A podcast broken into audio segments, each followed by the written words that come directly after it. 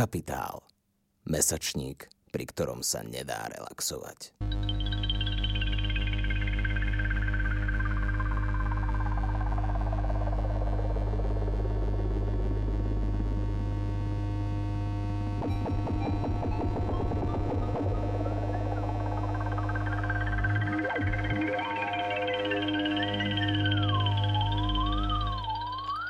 Pozdravujeme poslucháčstvo feministického a queer podcastu Capitalx. Moje meno je Veronika Valkovičová a toto je náš druhý diel podcastu na témy feministické, témy sexuality, rovnosti a inakosti. Želáme vám krásny Pride mesiac. Jún je mesiacom dúhových pochodov. Ak sa to k vám náhodou nedostalo, je to práve pre stonewallské protesty, ktoré sa odohrali v júni v 69. v New Yorku. Počúvate už druhý diel podcastu o právach trans ľudí, transfóbii a tranzícii. V prvom dieli sme hovorili veľa o transhistórii a rozvoji diskurzu medicíny či aktivizmu. Bolo to práve preto, že sme si pripomínali Medzinárodný deň proti homofóbii, bifóbii a transfóbii.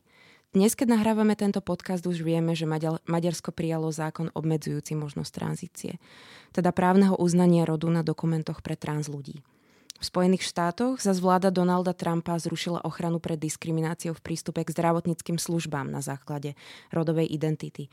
Teda trans ľudia stratili právnu ochranu pred diskrimináciou v zdravotníctve.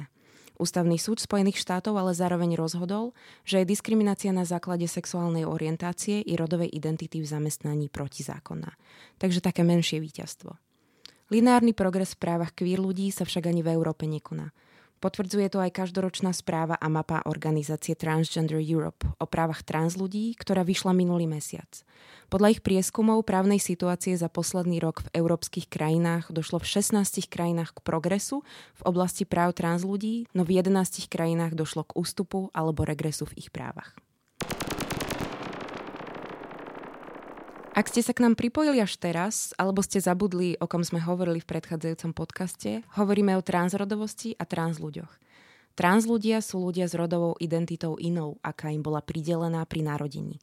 Alebo sú to ľudia, ktorí prejavujú svoju rodovú identitu inak, ako sa očakáva od rodu mužského či ženského, ktorý im bol pridelený. No a cis ľudia sú ľudia, ktorí pociťujú svoju rodovú identitu rovnako, ako im bola pridelená pri narodení. Rodová identita je koncept, ktorý pomenováva naše vnútorné pociťovanie rodu. O tom, čo je to rodový nesúlad, nám povedal psychiatr doktor Michal Paterák. Rodový nesúlad je podľa mňa veľmi vhodným konceptom na pomenovanie nesúladu medzi rodovou identitou ako vnútorným, hlbokým, komplexným a stálym pocitom príslušnosti k určitému rodu a medzi pohlavím, v ktorom jedinec žije, alebo ktoré mu bolo priradené e, pri narodení, alebo teda ktoré, ktorým disponuje anatomicky alebo fyziologicky. My vznik tejto diagnostickej jednotky nevieme adekvátne vysvetliť. Mnoho som sa pokúšal e, zoznamovať s rôznymi teóriami, či už psychologickými, E, sociálnymi, e, s teóriami učenia, s biologickými, e, s psychoanalytickými. Napokon z toho vychádza len to, že my nevieme presne, ako toto vzniká. Vieme len, že je to legitímna skúsenosť určitej časti ľudí, ktorí žijú s nami alebo medzi nami a túto ich legitímnu skúsenosť, toto ich vnímanie nesúladu im musíme eh, veriť. Je to niečo, čo je autenticky zakúšané a čo, čo je pre mnohých z nich aj zdrojom vnútorného utrpenia alebo konfliktov. Preto napokon existujú aj iné pomenovania, ako ja preferujem ten rodový nesúlad, napríklad rodová dysfória. Rodová dysfória je pomenovanie, ktoré zdôrazňuje ten averzívny komponent v, v prežívaní. Že, to, že dysfória znamená psychiatricky um, rozlada. Nejaké negatívne a emocionálne prežívanie, ktoré je spôsobené skúsenosťou toho nesúladu medzi uh, vnútorným rodom a pohlavím. Uh, aj keď niektorí jedinci teda majú túto dysfóriu, nie každý transrodový jedinec alebo jedinec, ktorý, ktorý má rodový nesúlad, tak má aj tento averzívny komponent. Preto si myslím, že koncepcia rodovej dysfórie nie je najvhodnejšia pre pomenovanie tohto stavu. Teda ako hovorí doktor Paterák, napriek tomu, že neexistuje konsenzus v tom, ako rodový nesúlad vzniká, v medicínskom a psychologickom poznaní v súčasnosti existuje konsenzus, že ľuďom má byť umožnené žiť svoj preferovaný rod – ja to pre istotu ešte zopakujem, ak by váš uh, lokálny konzervatívny politik alebo politička vás presvedčali o inom. V medicínskom a psychologickom poznaní v súčasnosti existuje konsenzus, že ľuďom má byť umožnené žiť svoj preferovaný rod. Na území Československa tento odborný konsenzus existoval už v bývalom režime. Nemožno žiť v súlade s rodovou identitou sa môže odzrkadliť na kvalite života trans ľudí a na ich mentálnom zdraví – v minulom dieli sme spomínali, že poradne pre trans ľudí v Maďarsku už zaznamenali klientov a klientky s myšlienkami na samovraždu. Nemožnosť žiť v súlade s vybraným rodom je niečo, s čím sú trans ľudia konfrontovaní denne. Napríklad, keď musia ukazovať svoju občianku, na ktorej je iný rod, meno, či im už vôbec nesedí fotka. Nezriedka tiež počúvame implicitnú transfóbnu retoriku o tom, že vyberať si rod je nehoráznosť. O vyberaní rodu, v úvodzovkách, z perspektívy súčasného medicínskeho poznania s nami tiež hovoril doktor Patarák. My teda to vnímame ako výrazne biologicky a hormonálne determinované, i keď tam samozrejme existujú viaceré štúdie o, nejakých biologických faktorov, ktoré by mohli podmeniť rodový nesúlad. Príčina je tak veľmi komplexná, že nám ostáva zahalená, ale vnímame ju, že to je biologická záležitosť a záležitosť, ktorú človek si nevyberá, ktorej sa ocitne. Na rozdiel teda teórií, ktoré, alebo nejakých predstav, že, že to patrí do slobody človeka vybrať si svoje rodové prežívanie, to, tu, s týmto narratívom rozhodne nesúhlasím a dištancujem sa od neho ako odborník v tejto oblasti, pretože jedinec môže akurát si vybrať, že áno, idem touto cestou, alebo áno, budem žiť podľa toho, čo v sebe cítim a vnímam. E, to je to rozhodnutie, ale to už je iba rozhodnutie ku coming outu, to nie je spustenie celého fenoménu transrodovosti. Čiže tie aj trans teórie vzniku transrodovej skúsenosti hovoria, že rod je niečo, čo vzniká napriek istej výchove, napriek istým kultúrnym vplyvom, eh, napriek tomu, ako sa povedzme rodičia snažili o to, aby z chlapca bol dobrý chlapec a z dievčaťa do, dobré dievča. Hej. Kdežto niektoré teórie, e, e, najmä z feministického prostredia, hovoria, že rod je niečo, čo vzniká na základe výchovy, čo je výchovou značne ovplyvnené a čo alebo skreslené, alebo čo zneslobodňuje človeka, tie rodové stereotypy, vplyv spoločnosti a tak ďalej. Toto je kapitola, ktorá si zasluhuje samozrejme veľkú pozornosť, ale to není kapitola, ktorú preberáme práve e, pri transrodovosti.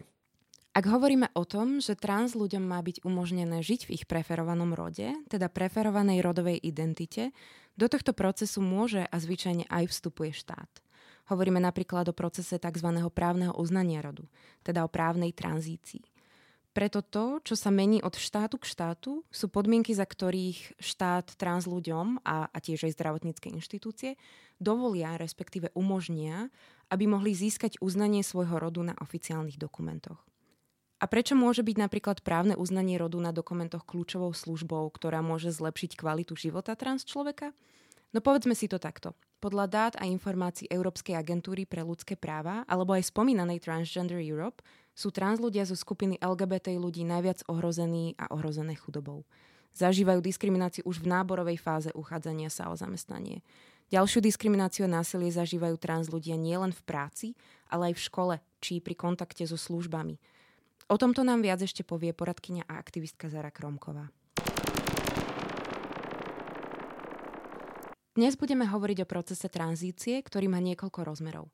Tranzícia ako právny proces bola doteraz možná v celej Európskej únii, aj keď všade za odlišných podmienok. Pre mnohých trans ľudí je proces zmeny rodu veľmi dôležitým krokom v ich živote, no pre iných už vôbec nie. V kontexte rodovej rozlady, ako spomenul doktor Paterák, nie každý transrodový človek pociťuje averziu voči biologickým charakteristikám svojho tela – a nie každý trans človek sa rozhodne podstúpiť trans coming out. No mnoho trans ľudí má potrebu podstúpiť tranzíciu, keďže je to proces, ktorý im umožňuje získať uznanie ich rodovej identity. Každopádne brádim túto možnosť, ako sa stalo v Maďarsku, je v Európe v roku 2020 zatiaľ bezprecedentné. Zároveň je to aj v rozpore so súčasnými poznatkami o transrodovosti. Teda čo tranzícia znamená a čo obsahuje? Keď sa povie tranzícia, trans ľudí, väčšina cis ľudí si povie, že no, tak, tak to bude tá operácia, tá zmena pohlavia. Nech už sa to robí akokoľvek. Keď sa povie tranzícia, väčšina ľudí hneď myslí na faloplastiku alebo vaginoplastiku. Tieto zákroky však nie sú nevyhnutnou súčasťou medicínskej tranzície. Na stránke transfúzie Slovenskej organizácie venujúcej sa právam trans ľudí sa dozviete, že pojem zmena pohlavia je hodne vágny. A je tiež aj nevhodný, pretože podsúva falošné predstavy o tom, čo sa s telami trans ľudí v tomto procese deje. Potom máme predstavy, že zmena pohlavia je premena tela každého trans človeka nejakým konkrétnym jednojakým spôsobom. Preferencie transrodových ľudí o tom, ako chcú vyzerať, sú pritom rovnako rôzne, ako je to u cisrodových ľudí. O tom, že je tranzícia individuálny proces, špecificky pre každého človeka, o tom nám hovoril Chris Havlíček z Inporadne. Tranzícia je proces vyjadrenia vlastnej rodovej identity. Môže zahrňať sociálnu časť, do ktorej patrí coming out, používanie preferovaného mena a rodu v komunikácii a zmena prejavu, napríklad obliekania sa Tranzícia môže zahrňať medicínsku časť, kde hovoríme o hormonálnej terapii a operačných výkonoch. Právna časť tranzície znamená zmenu mena, priezviska a rodného čísla. Tranzícia nie je jednotný ani univerzálny proces. Ponúkajú sa rôzne možnosti a ľudia si z nich vyberajú podľa svojich potrieb alebo tak, ako im to systém umožní. Pokúsim sa to, ako individuálna záležitosť tranzícia je, objasniť na príkladoch. Mladý transrodový muž urobil coming out. Maskulinizuje svoje telo oblečením a podarilo sa mu zmeniť si meno a priezvisko na neutrálne. Má passing, čo znamená, že ho okolie číta ako mladého muža. Navštevuje vysokú školu a všetci ho vnímajú ako chlapca, spolužiaka. Neskôr našiel lekára, ktorý mu vystavil posudok na zmenu rodného čísla. Je teda už mužom aj úradne, čo mu pomohlo najmä v zamestnaní. Na medicínsku tranzíciu sa, sa chystá a hovorí, že nemá záujem o komplikované operačné výkony. Iný transrodový muž prichádza k lekárovi, veľmi túži po tranzícii, vie si predstaviť urobiť coming out v práci a širšiemu okoliu, teda tú sociálnu tranzíciu, až keď sa na jeho tele začnú prejavovať účinky hormonálnej terapie. Potrebuje teda začať s tou medicínskou časťou, o ktorú vyjadruje veľký záujem. Ako vysvetľuje Chris, každý človek má v procese tranzície rôzne potreby. Trans coming out tiež nie je jednoduchým procesom. O dvoch líniách coming outu nám porozprávala Zara Kromková z organizácie Prízma. Úvode je treba povedať, že coming out je veľmi silne individuálny proces, do ktorého vstupuje mnoho ďalších životných situácií. Osobne vnímam coming out v dvoch líniách.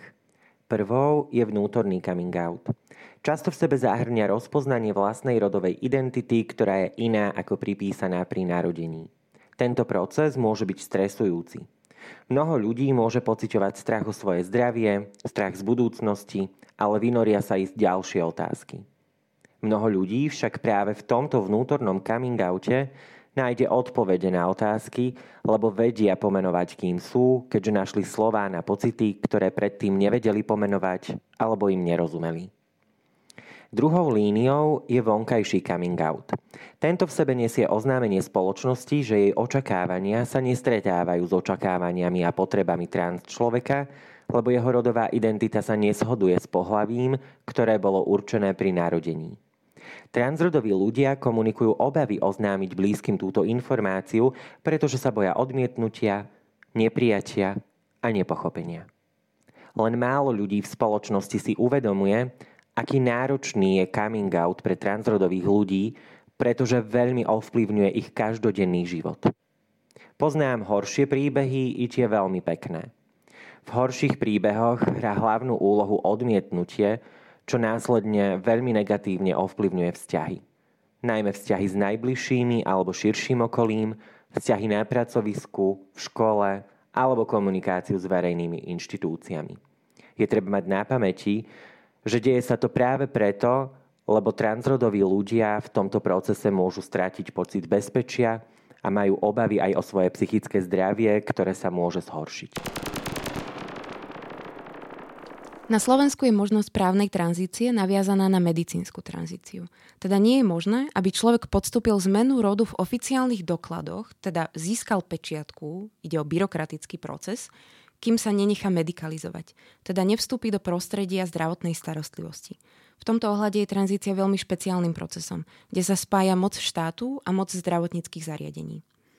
O tom, ako sú tieto inštitúcie formalizované a vykonávané na Slovensku, nám povedal Chrys. Tranzíciu rámcuje zákon o rodnom čísle.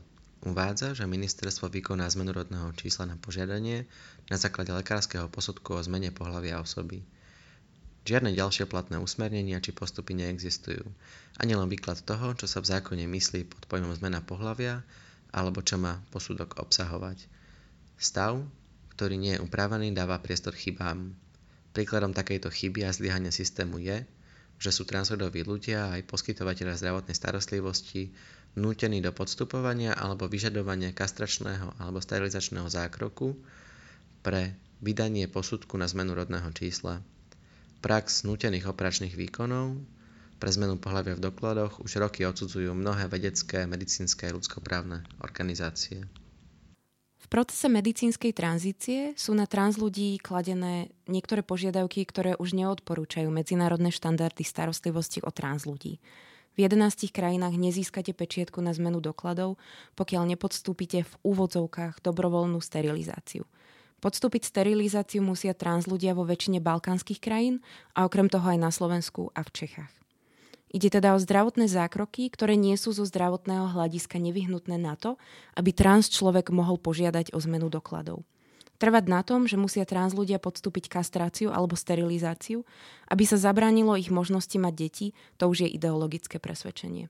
Rozhodovať o tom, kto má aké práva a možnosti reprodukčného zdravia, to sa deje na základe hodnotového nastavenia. O tejto praxi nám viac povedal doktorant na Ústave aplikovaných spoločenských vied Varšavskej univerzity Viktor Dinársky. Odkedy v Európe začal sa regionálny transaktivizmus, ktorý bol a teda je nastavený priamo na advokáciu, mnohé krajiny zmenili alebo právo, alebo lekárskú prax kvôli tomu, aby ukončiť nutenú sterilizáciu.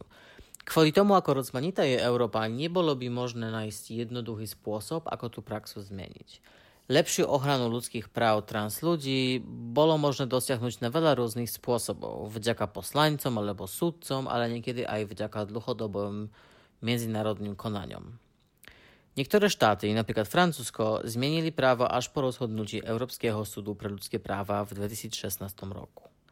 Je dosť ťažko zistiť jednoduchý dôvod, prečo na Slovensku nutená sterilizácia stále existuje, hoci na základe skúsenosti aktivistov a aktivistek z transfúzie a dostupných výskumov veľa závisí od znalosti a vzdelania politikov a lekárskych odborníkov.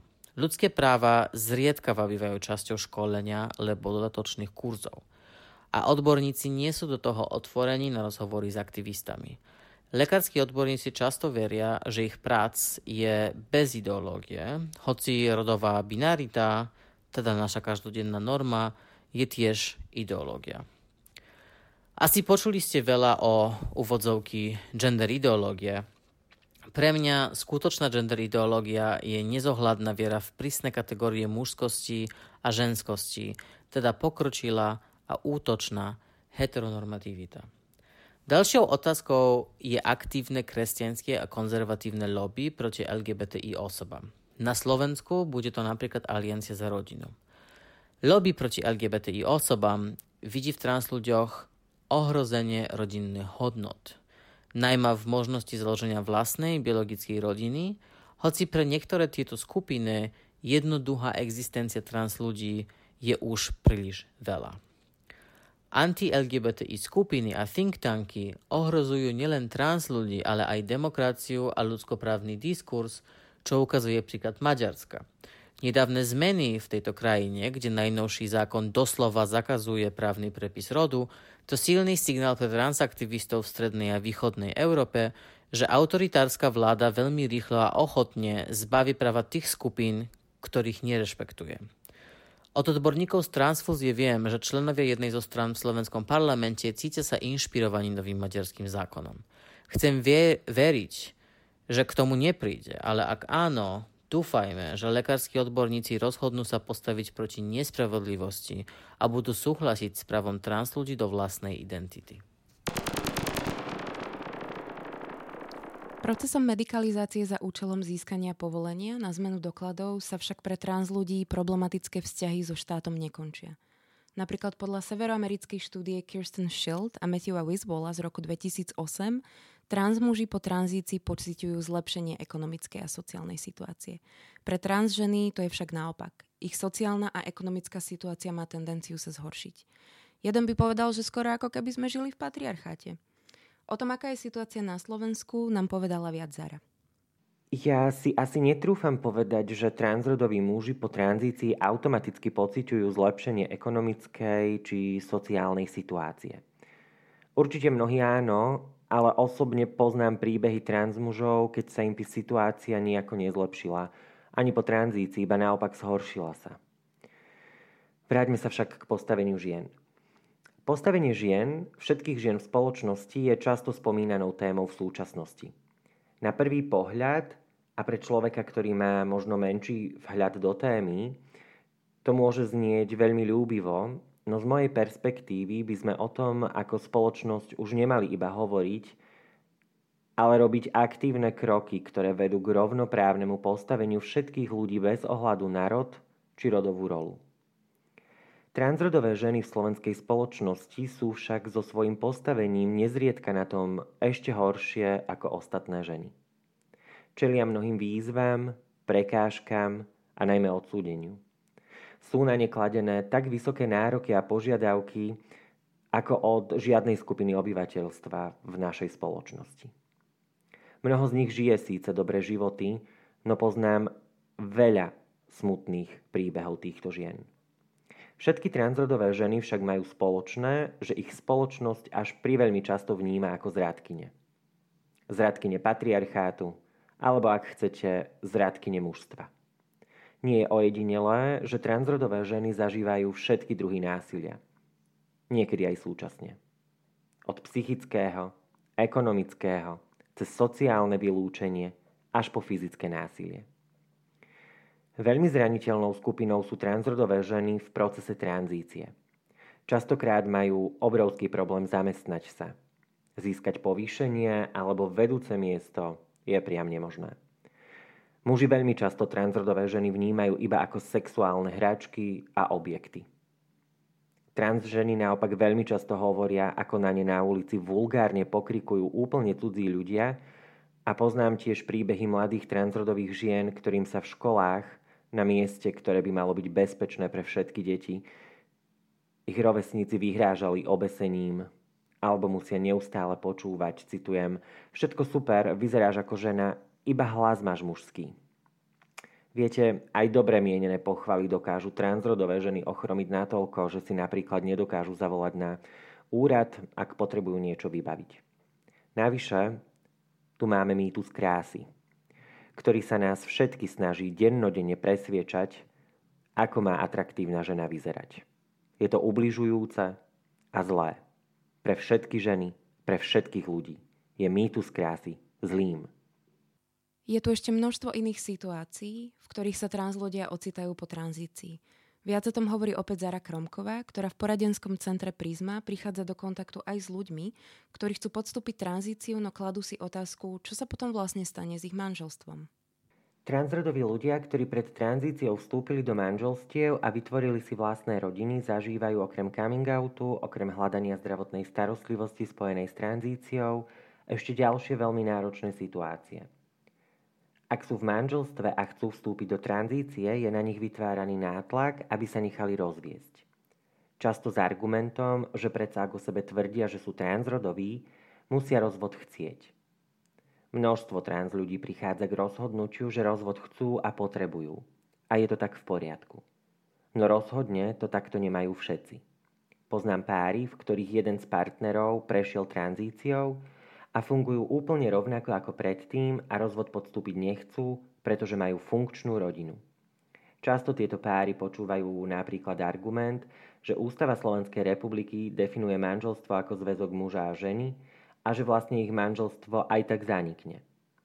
Nie som síce právnička, ale viem, že manželstvo je možné rozviesť iba rozhodnutím súdu a minimálne je tak táto otázka právne neošetrená.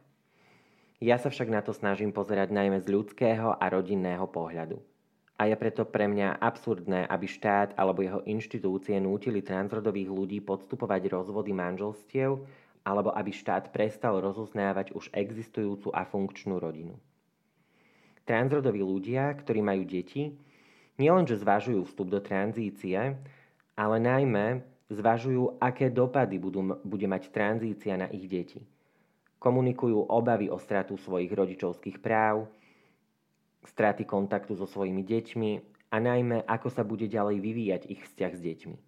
Ak dochádza k rozvodu, je to stresujúci čas najmä pre deti. V centre sme sa stretli aj s tým, keď bývalý partner aktívne bránil k stretávaniu sa detí s ich trans rodičom napriek právoplatnému rozhodnutiu súdu. Takto dochádza k násilnému trhaniu väzieb rodiča s dieťaťom, pri ktorom trpí najmä dieťa.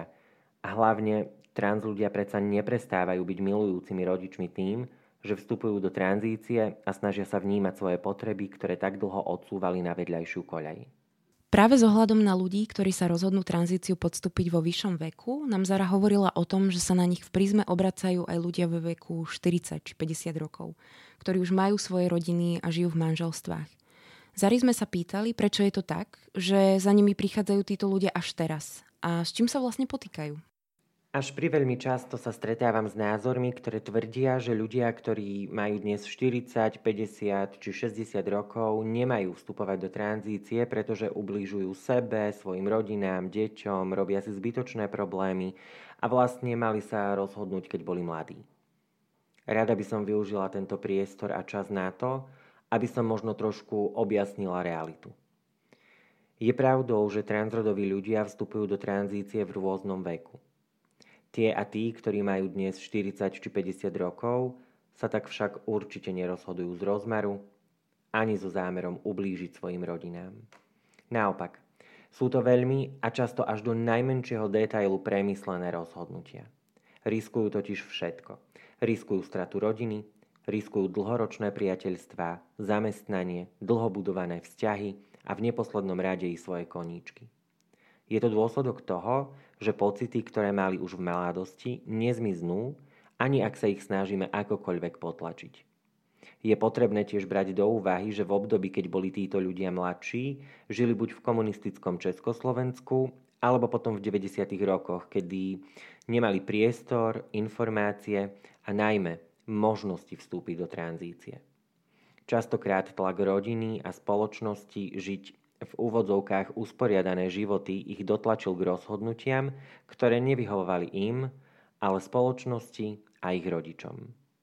Snažili sa vlastne zapadnúť a žiť život, ktorý pre ne pripravili iní. Pre mňa sú však títo ľudia hrdinkami a hrdinami, pretože nám ukazujú, že žiť život v pravde sa oplatí za každých okolností a zaslúžia si preto našu pozornosť, podporu a rešpekt k ich rozhodnutiam. Asi ste si všimli, že ak niečo v tomto podcaste spolu so Zarou a Chrisom zdôrazňujeme, je to to, že každý trans človek má individuálne potreby. Nie každý trans človek chce podstupovať tieto zmeny a už vôbec nie, ak ich považuje za invazívne. Je však veľmi dôležité hovoriť aj o tom, čo sa stane, ak si človek v procese tranzíciu rozmyslí. Množstvo konzervatívnych a anti-choice organizácií v Spojených štátoch v súčasnosti šíri správy a texty o tom, že sú trans ľudia do tranzície tlačení a potom si to rozmyslia, neskôr trpia. Preto som sa pýtala Chrisa Havlička, či je toto situácia, s ktorou sa oni stretávajú v Inporadni. Dopredu neviete, aké pocity vám tranzícia prinesie. Keď do nej vstupujete, dúfate v zlepšenie, túžite po úlave, ak sa v tranzícii niekto nenájde a rozhodne sa ísť iným smerom, je to voľba, ktorej sa dá ľudsky porozumieť a ktorú by sme mali akceptovať. Pre nás ľudí je dobré moci v bezpečnom prostredí novú rolu vyskúšať. Môcť hovoriť a zaoberať sa svojimi pocitmi a aj priznať neistotu. Na človeka v tranzícii je však vyvíjaný veľký tlak, aby dokázal okoliu, že je skutočne mužom alebo ženou. Svet je skôr nastavený tak, že alebo jasne dávate najavo, že viete, kto ste a čo chcete, a ak nie, môže to vašu situáciu a tranzíciu skomplikovať. To sa môže týkať aj porozumenia o najbližších, aj prístupu k zdravotnej starostlivosti. Preto niektorí ľudia radšej tvrdia, že sú si istí a napríklad, že chcú a potrebujú absolvovať všetky dostupné operačné výkony, pretože to tak má domnelo byť, aj keď ich potreby môžu byť odlišné. To je aj jeden z dôvodov, prečo veda dáva prednosť umožniť prv človeku zvratné zmeny, žiť vo svojej preferovanej roli a zmeniť si aj doklady, a až následne podstupovať komplikované operačné výkony, do ktorých sa ľudia môžu cítiť byť tlačení spoločenskými očakávaniami alebo právnymi podmienkami. Odhľadnúc od preferencií niektorých ľudí v intimnom živote, spoločensky pohľavné orgány ženu ženou a muža mužom nerobia. Niektorí ľudia lutujú operačné výkony, ktorých výsledok si predstavovali celkom inak, najmä ak došlo k závažnejšiemu zhoršeniu ich zdravia. Verím, že to niekedy môže prerásť aj do lutovania celého procesu. Nepoznám človeka, ktorý by tranzíciou prešiel a chcel ju zvrátiť, je to vzácne. Dodám, že som stretol stovky ľudí a venujem sa transtéme viac ako 10 rokov. Čítal som príbehy ľudí zo zahraničia, ktorí sa tak rozhodli. Sú často o ľuďoch, ktorí tranzíciou veľa stratili. Odmietla ich rodina, komunita, stratili zamestnanie, čelili násiliu ich život sa zhoršil natoľko, že prestal dávať zmysel a jediná cesta bol návrat ku konformite. Na tom môžeme vidieť, ako, ako spoločnosť v niektorých prípadoch zlyhávame. Aj keď človek prešiel nelahkým procesom, neakceptujeme ho a to ho prinúti túžiť vrátiť to späť. Sú aj ľudia, ktorí zdieľali svoj príbeh o detranzícii a nakoniec sa po rokoch opäť rozhodli tranzíciou prejsť, keď na to mali vhodné sociálne podmienky. Na to, ako málo častá je táto skúsenosť, vidíme na webe pomerne veľa príbehov ľudí, ktorí detranzíciovali. Je to preto, že isté skupiny a hnutia využívajú ľudí s týmito príbehmi, aby vyvolali dojem, že tranzícia nie je správna, respektíve, že keď to nebola cesta pre tohto človeka, nie je to správna cesta pre nikoho. Snažia sa zvrátiť alebo zastaviť vývoj spoločnosti v tejto oblasti. Vždy sú spoločnosti ľudia, ktorí majú potrebu kričať, že Zem je plochá, aj napriek vedeckým informáciám a skúsenosti, alebo to, že sú iba dve pohľavia, s ktorými sa rodíme a zmeniť ich možné nie je. Tragické je, keď takéto zdroje nájde rodič mladého transrodového človeka a urobí si mienku na základe nich a svoje dieťa nepodporí v tom, čo potrebuje. Nevidí potreby svojho dieťaťa a tých viac ako 99,9% príbehov, kedy tranzícia zlepšilo, zlepšila kvalitu jeho či jej života a umožnila človeku žiť plnohodnotný život. No a možno si v tomto bode kladiete otázku, čo ak človek nechce podstúpiť tranzíciu, pretože svoju rodovú identitu pociťuje nebinárne. Binarita to je, keď sú len dve možnosti, mužské a ženské. Ako sa prejavuje a ako môžeme o nebinárnej rodovej identite uvažovať, to nám povedal Viktor Dinársky. Otázka rodovej identity, myslím, je dosť zložitá. E, pre mňa je zložitá rovnako ako otázka každej inej totožnosti, napríklad národnej, alebo etníckej, alebo inej. Identita je teda pocit toho, kto sme, ako vidíme seba samých oproti iným ľuďom a, čo je teda veľmi dôležité, ako naša predstava samých seba zapáda do kultúrnych a spoločenských noriem. Pre väčšinu ľudí, najmä tých, ktorí nie sú transrodoví, takých ľudí voláme cis, celkom ľahké je povedať som muž alebo som žena. Je to často jednoduché, pretože v našej kultúre Spoločné hodnoty, obrády a tradície sústredia sa na tom, čo je pre mužov a čo pre ženy. Alebo keďže binárny rodový systém je obrovskou časťou vzdelávania detí a mládeže, čo je pre chlapcov a čo je pre dievčatá. Pre niekoho, kto necíti, že tie rozdiely fungujú alebo že majú vôbec zmysel, otázka rodu a pohľavia stáva sa dosť komplikovaná. Žiaľ, vedieť, ako funguje binarita a vidieť jej nedostatky automaticky neznamená byť nebinárnym človekom, hoci niektorí binárni ľudia začali cestu ku svojej identite s pochybňovaním status quo. Ľudia rôzne definujú svoju nebinárnu identitu, je to dosť dôležité si to pamätať. Pre niektorých je to nebytie ani mužom, ani ženou, pre iných môže to byť zmes dvoch kategórií a pre ostatných niečo, čo je veľmi ťažko vysloviť.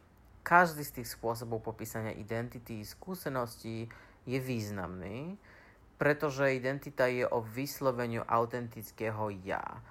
Aj niekedy e, ťažko je nájsť slova, ktoré by boli schopní popísať to autentické, ten autentický pocit.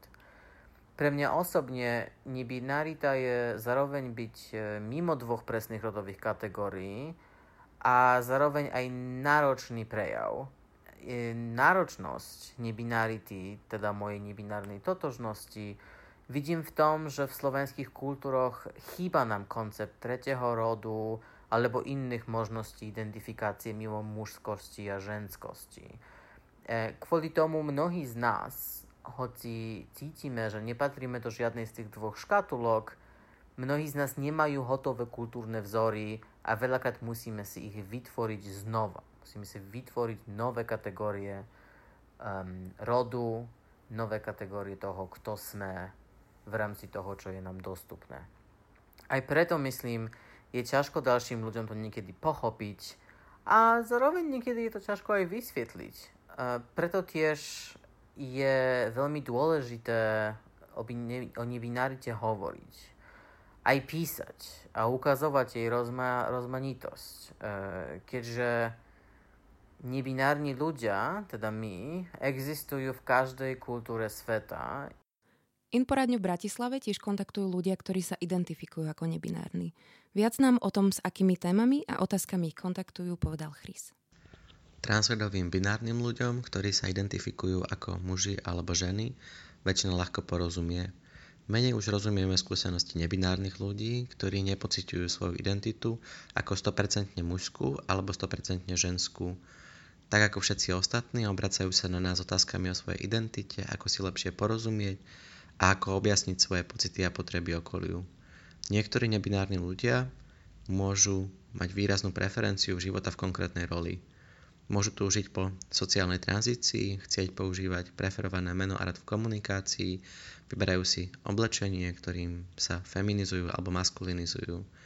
Niektorí nebinárni ľudia môžu cítiť nesúlad so svojím telom a preto môžu chcieť využiť zdravotnú starostlivosť. Jedným z mýtov je, že nebinárni ľudia do tranzície nevstupujú. Prax ukazuje niečo iné. Ak to veľmi zjednoduším, vaša potreba žiť a vyzerať ako muž môže byť veľmi silná, aj keď sa byť mužom necítite na 100%. Ďakujeme, že ste náš Capitalx podcast o transrodovosti dopočúvali až sem. My už sme toho nahovorili dosť a preto je na mieste v tejto chvíli pozvať medzi nás ľudí, ktorí majú svoju vlastnú skúsenosť s tranzíciou. Pýtali sme sa ich na to, prečo sa ju rozhodli podstúpiť a ako tento proces prežívali. Prvú si vypočujete Siu. Takže čo sa týka mojej tranzície, musím vyzdvihnúť, že Pochádzam z naozaj zo skvelého prostredia, mala som šťastie, že to prijala moja rodina aj moji známi. Pochádzam z maličkého mesta, celý život som žila v malej dedinke s tisíc obyvateľmi. Moja rodina je smiešaná slovensko-maďarská rodina na južných hraniciach, kde máme veľmi veriacich v rodine aj neveriacich, ale každý si to vysvetlil po svojom a všetci ma, tak všetci ma dokázali prijať. A to hovoríme o tetuškách a strikoch, ktorí sú už v dôchodkovom veku. Um, ja som najprv coming outovala ako gay, keď som bola v puberte, ale najprv som to povedala ako so, svojim bratovi ako tajomstvo, ktorý to neprezradil. Hneď po strednej škole som išla do zahraničia, odsťahovala som sa do Londýna a tam som chcela postúpiť celý proces, ale nebola som dostatočne silná, tak som sa vrátila. Krátky čas som žila tzv. gay life. Až neskôr som vlastne coming outovala ako Ambrózia Bajtek. A moja rodina bola najprv zaskočená, pretože nerozumela tomu, ale musím povedať, že, že ma vždy podržali a mám veľmi veľké šťastie na to, že moji súrodenci, moja rodina, širšia rodina, priatelia, známi mi boli vždy operou. Ale nebolo tomu vždy tak, pretože ja som vyrastala uh, tak ako malé dievčatko. Ja som sa vnímala ako dievčatko. Obliekala som sa ako dievčatko až vo veľkej skupine v škôlke. Uh, prišiel ten tlak, že ty sa nemáš takto správať, nemôžeš byť tak ako dievčatko, nemôžeš byť ryba, na ty musíš byť vinetu a podobne. A tým, ako som rástla, rástol aj tento tlak, rástli depresie, samovražodné sklony, proste bolo to hrozné, rástla šikana, chlapci ma byli, šikanovali aj dievčatá, ťahali ma za vlasy, ubližovali mi, alebo som v takom psychickom rozpoložení, že som sa vôbec nevedela brániť. Toto sa so mnou nešlo až do strednej školy, kde to bolo naozaj už brutálne, kde ma chlapci z druhej triedy čakali pred školou, byli ma, brali mi zošity. A už som rozmýšľala nad tým, že ako to celé ukončí, aby to bolo čo najrychlejšie. Jediná vec, ktorá ma brstila, bola myšlienka, že keď zomriem, tak bude na náhrobnom kameni meno, s ktorým sa nestotožňujem a zároveň list mojej najlepšej priateľky, ktorá napísala Rachelby o tom, čo sa deje. A v podstate mi to zmenilo život a v polke strednej školy sa skončila šikana. Hneď po strednej škole som odišla do zahraničia, do Londýna, coming outovala som rodine ako gay. A chcela som podstúpiť všetky zmeny, ale nemal som dostatok stíly na to. Tak som sa vrátila po, neviem, po pol roku na Slovensko a krátky čas som žila tzv. gay life. A následne tým pádom, že som nedokázala žiť tento život, lebo to som nebola ja, tak som začala so svojou cestou. Postupila som právnu tranzíciu na Slovensku. Najhorší zážitok v mojom živote, povinná sterilizácia. Lekár na Slovensku ma narezal, bolo to hrozné, okradol ma, keďže si nechal preplatiť zákrok poisťovňou aj mnou. Uh, následne som všetky operácie riešila v práv Českej republiky, v republike, čo sa mena týka. Nemá som s tým žiaden problém, prišla som na matriku, prepísali mi meno, dostala som nové doklady, Dostala som všetky vysvedčenia zo školy, zo strednej školy, z univerzity, všetky papiere. Takže v tomto som mala tiež šťastie. Um, mám to šťastie, že žijem na stredačku v zahraničí a na Slovensku posledné roky.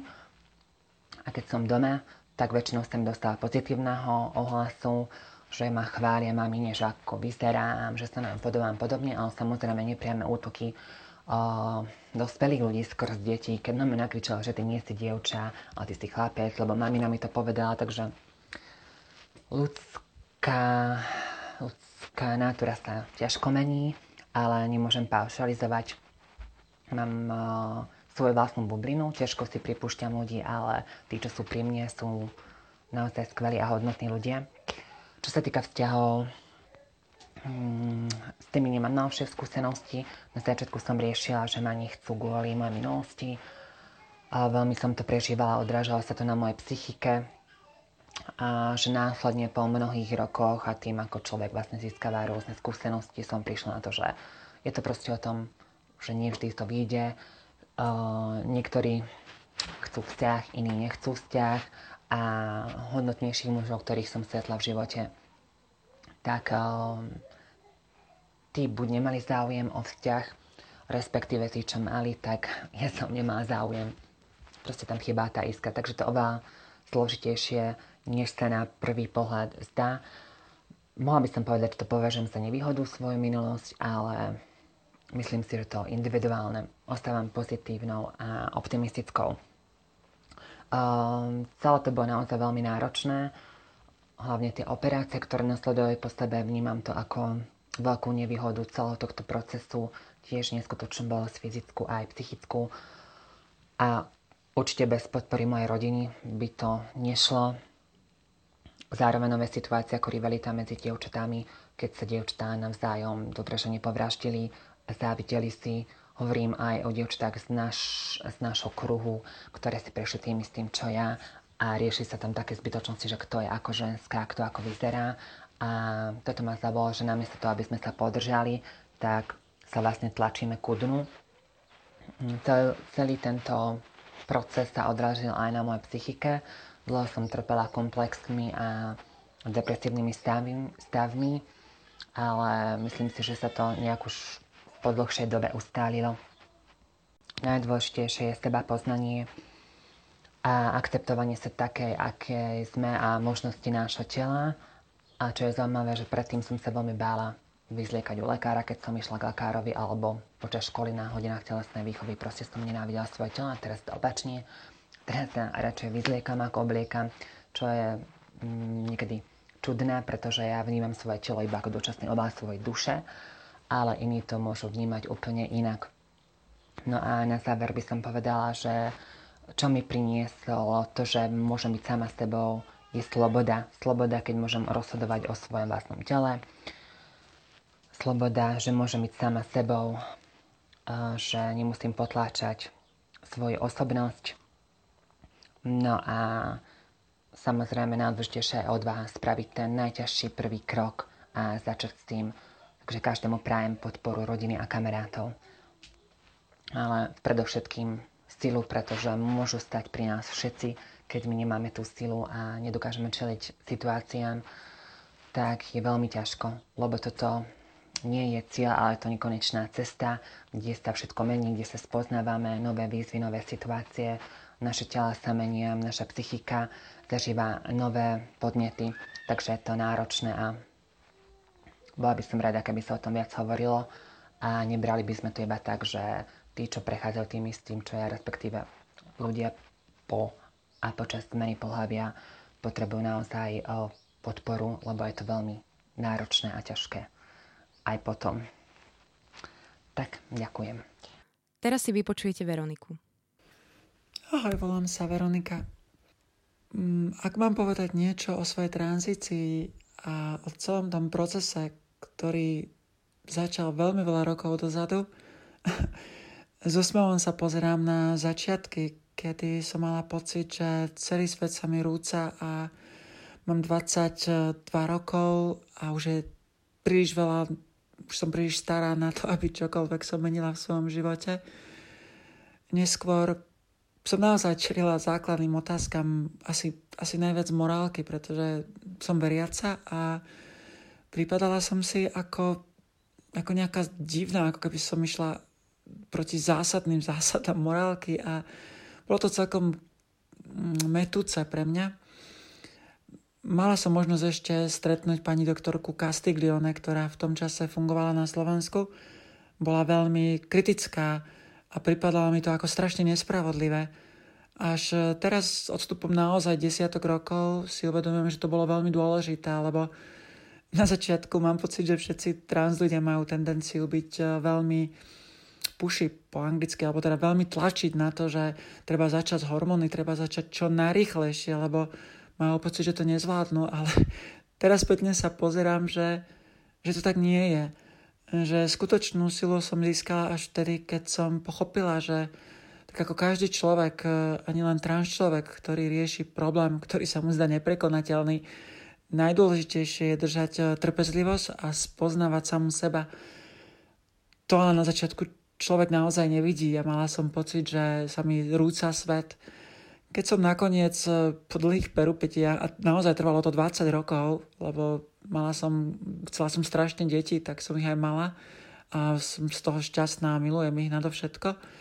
Keď som nakoniec e, tou tranzíciou už aj prešla, keď ju teda zahrnem do tej tú fyzickú časť e, so všetkými dôležitými operáciami, zmenou dokladov, zistila som, že tá najťažšia časť len prišla práve tou takzvanou sociálnou, tak ju môžeme nazvať. To znamená s žitím sa s úplne inou rolou, zmena všetkých sociálnych modelov, zaradenia do spoločnosti.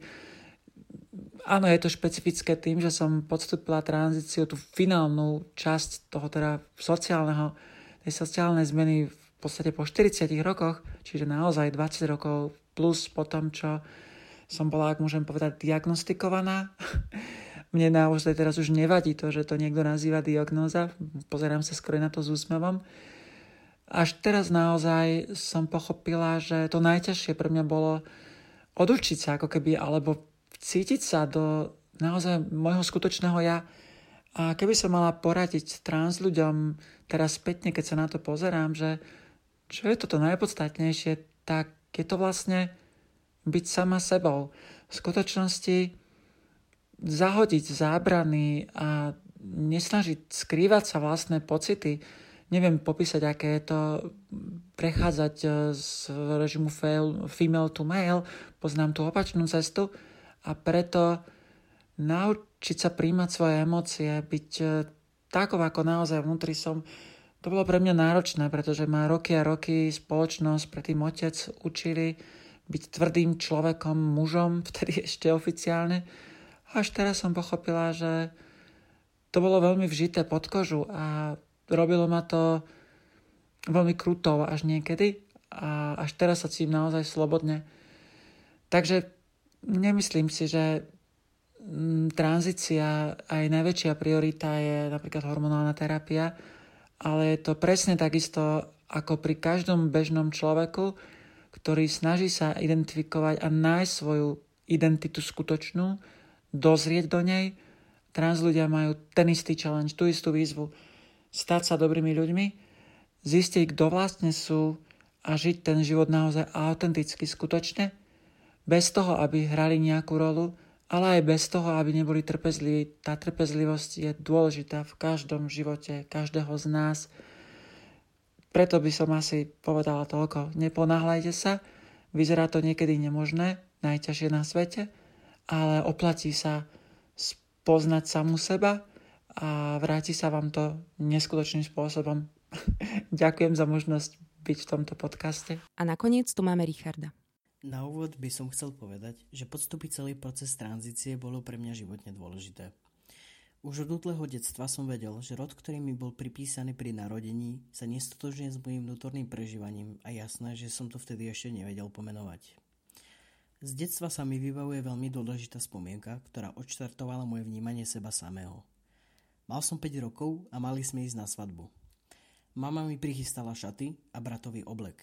Povedal som jej, že chcem ten oblek. Odpovedala nie. Keď som sa opýtal prečo, lebo som tomu nerozumel, tak povedala, že oblek nosia len chlapci a ja nie som chlapec. S plačom a veľmi intenzívnym pocitom nekomfortnosti som si napokon tie šaty obliekol, ale vedel som, že to nie som ja. Vlastne celú pubertu a ránu dospelosť som nosil masku a hral sa na niekoho, kým nie som, aby bol pokoj v rodine. Po všetkých tých rokoch seba zapierania som už viac nedokázal fungovať ako žena. Preto som sa osamostatnil a začal kráčať životom ako Richard. Neviem a pre istotu si radšej nechcem predstaviť, čo by pre mňa znamenalo, ak by som nemal možnosť podstúpiť proces tranzície. Aj keď moja tranzícia mala mnoho zlých stránok, samozrejme boli aj veľmi príjemné momenty. K tým najšťastnejším patrí napríklad prvá aplikácia testosterónovej injekcie, s ktorou prišli maskulínne črty a prvé fúziky. Neskôr to boli operačné zákroky, o ktoré som mal záujem a napokon zmena dokladov. Zatiaľ čo pre mňa boli tieto úkony oslobodením a potešením, mnoho ľudí vníma môj život ako niečo neprirodzené. V konečnom dôsledku každý z nás dostane nálepku. Vysoká, ušatý, plešatá, pažravý alebo podobne. Mne sa ušli nálepky. Chorý, úchylný, proti Bohu, proti prírode, pri najhoršom šíri mor a tak ďalej. Sám pre seba sa pýtam, koľko z týchto ľudí má potrebné vzdelanie, že ma diagnostikovali týmito invektívami. Ja odborný posudok mám, pretože súčasťou tranzície je aj psychodiagnostické vyšetrenie, v ktorom lekár konštatuje, že nie som chorý ani úchylný. Že som jednoducho normálny. Snažím sa byť vždy slušný, myslím, že som celkom aj inteligentný, vtipný, pokorný, snažím sa byť dobrým susedom, partnerom aj priateľom. Mám vyštudovanú aj vysokú školu, s učením som problém nikdy nemal. Celkom mi aj imponovalo, ako moji neromskí spolužiaci odpisovali odo mňa. Spomínam to preto, lebo so slovom Róm sa často spája iba negatívna konotácia a pretrvávajúca stigma, ktorá okrem iného aj automaticky radí rómske deti do špecializovaných škôl bez priestoru na to, aby mohli ukázať svoj potenciál. Ako transrodový Rom nemajúci privilegia spoločnosti bolo občas veľmi frustrujúce byť na jednej strane diskriminovaný a vnímaný ako len degradovaný cigán napriek môjmu vzdelaniu. A na druhej strane tu bola moja transrodovosť. Cítil som sa ako nedostatočný a hodný žiť obyčajný život. Môžem uvieť príklad, ako som sa uchádzal o zamestnanie v nemenovanej nemocnici. Požadované podmienky som splňal, avšak odpoveď bola nie. Nahováral som si, že to nie je kvôli tomu, že som trans alebo rom, ale kvôli tomu, že mám pokrčenú košelu. Nedalo mi to, tak som požiadal o nižšiu pozíciu, kde nie je potrebné vysokoškolské vzdelanie. Odpoveď dotyčnej bola. Nenechám vás predsa pracovať na takejto pozícii, keď máte vysokú školu. Potom to som vedel, že to nebolo tou košelou. Takýchto neúspešných pokusov mám za sebou viacero. Spomeniem aj tretí uhol pohľadu, rómsky svet. Tam zase nie som považovaný za pravého Róma, pretože som sa rozhodol žiť inak, ako rómske tradície v našej rodine píšu. Avšak našiel som si svoje miesto. Chcem pomáhať tým, ktorí sú automaticky radení a radené k tzv. videdecom spoločnosti iba kvôli ich farbe pleti, etnicite či rodovej identite. Nesnažím sa stavať do pozície obete. Práve naopak, snažím sa ukázať, že síce každý z nás si niečo nesie v tom svojom batôžku na ceste životom, niekto ho má ťažší a niekto zase ľahší, naše životné skúsenosti sú v niečom rozdielne, ale všetci zažívame radosti či starosti. Nemám záujem o nejaké nadprava, nikdy som ich nežiadal ani nebudem. Nechcem rozvratiť spoločnosť, nechcem nikomu kradnúť deti a žiť z vašich daní alebo robiť hoc čo iné, čo sa šíri o nás. Tu môžeme počuť, ako ja používam my a vy. A je to zlé. Chcem žiť iba kvalitný a šťastný život. To chceme asi všetci. Tak prečo toľka nenávisť? Mať predsudky je občas bolestivé a lipnúť na mýtoch o transľuďoch taktiež. Preto skúsme v sebe nájsť snahu porozumieť inakosti, vzdelávať sa v téme, odlišovať mýty od faktov a niekedy stačí iba jednoduchá konverzácia a pozdielanie osobnej skúsenosti. Veď to zadarmo. Ďakujem a majte ešte krásny deň. Ďakujeme všetkým našim hostom a hostkám, ktoré sa točenia tohto dielu zúčastnili. Ďakujeme vám všetkým, že ste sa s nami podelili o svoju skúsenosť. Vám, milé cis a trans posluchačstvo, Ďakujeme, že ste počúvali náš podcast o transrodovosti, transľuďoch a tranzícii. Ďakujeme všetkým našim hostom a hostkám, že sa zúčastnili tohto dielu, prišli a poskytli svoju expertízu a svoje poznanie. Toto je od nás všetko. Ďakujeme, že nás počúvate a dúfame, že budete počúvať aj ďalej. Počúvali ste Capitalx, podcast angažovaného mesačníka Kapitál, ktorý podporuje Rosa Luxemburg Stiftung. Viac článkov nájdete na webovej stránke www.kapital.noviny.sk, kde nás môžete podporiť napríklad objednaním predplatného. Ďakujeme.